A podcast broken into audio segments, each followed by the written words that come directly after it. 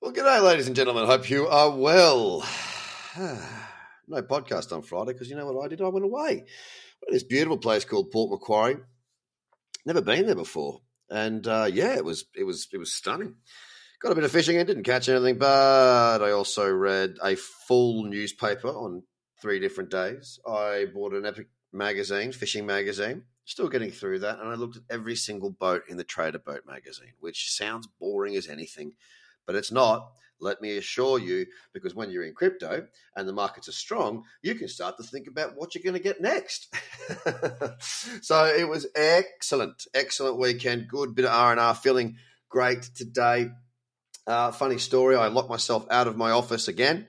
Excellent work there, Craig. Uh, I left the door open for my, um, you know, little balcony area, and uh, went and bought myself a big ass ladder and climbed up, and now I'm back there you go. There is my last sort of 76 or 72 hours or whatever it is.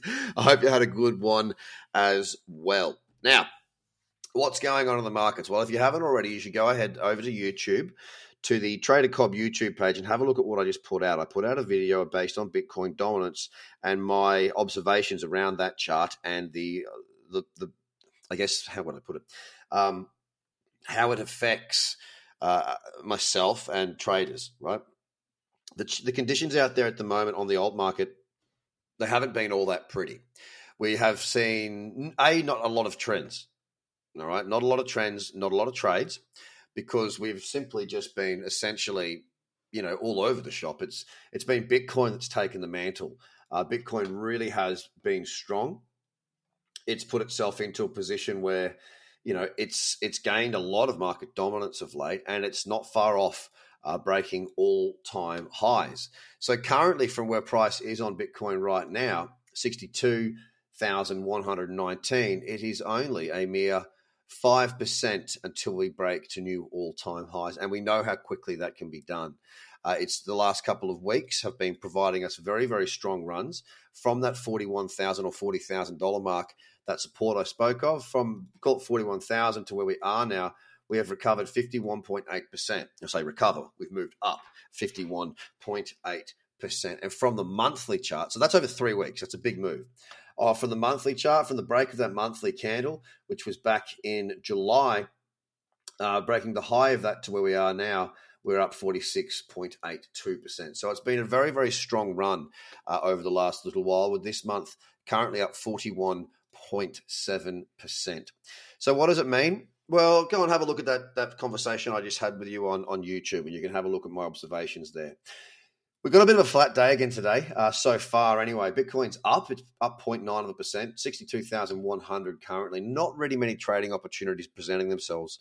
One of the very few days this year, probably maybe second or third. Uh, they don't happen very often but none, nothing on my watch list at all, which was handy because I locked myself out and took a little while to get myself sorted back in. But yeah, not a great deal going on there. Ethereum right now on the daily has a very bullish chart. Oh, sorry, very, very bullish candle on that daily chart. And since Friday, you know, we did break above that resistance that um, that I had drawn in at three thousand six hundred and eighty four. Uh, look, Ethereum does look strong, especially if we can take out the highs of yesterday's candle. That high is 3,924. I think we get through 4,000. Uh, I mean, look, we get through 4,000. We're basically at all time highs again. Very, very close to that indeed, with Bitcoin uh, being now 5% off. Ethereum is about the same, 4.8% off. Of course, it had a very strong run over the last, uh, you know, what was it, through sort of August into September pulled back a little bit from there. It's flat today, $3,848. XRP had a bit of a spike down yesterday. I'm not quite sure what caused that.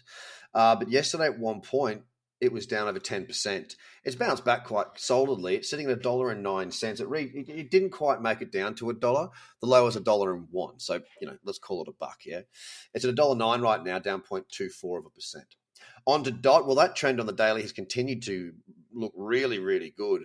There's a bullish candle there on that daily offer, forty dollars. It's currently at forty two, forty one, up half of a percent. No trading opportunities for me today. Doge, messy, spiky, all over the shop. Fairly standard for Doge. Uh, up 0.9 of the percent at 24 cents right now. Binance was uh, it's currently flat. It's down 0.1 of a percent at four hundred sixty nine dollars and eighty cents. Very sideways on that four hour chart. Daily trend is there though. Cardano, geez, it's been slow, hasn't it?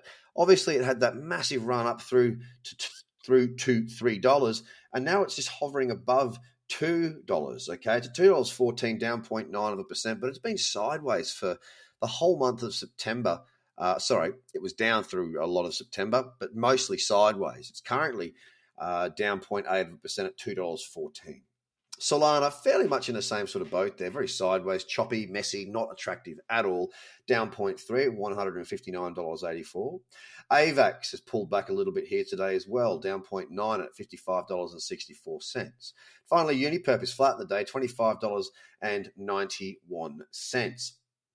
Now, I will probably have to uh, switch up my list a little bit to add Luna in. Uh, Luna is now inside of that top 10.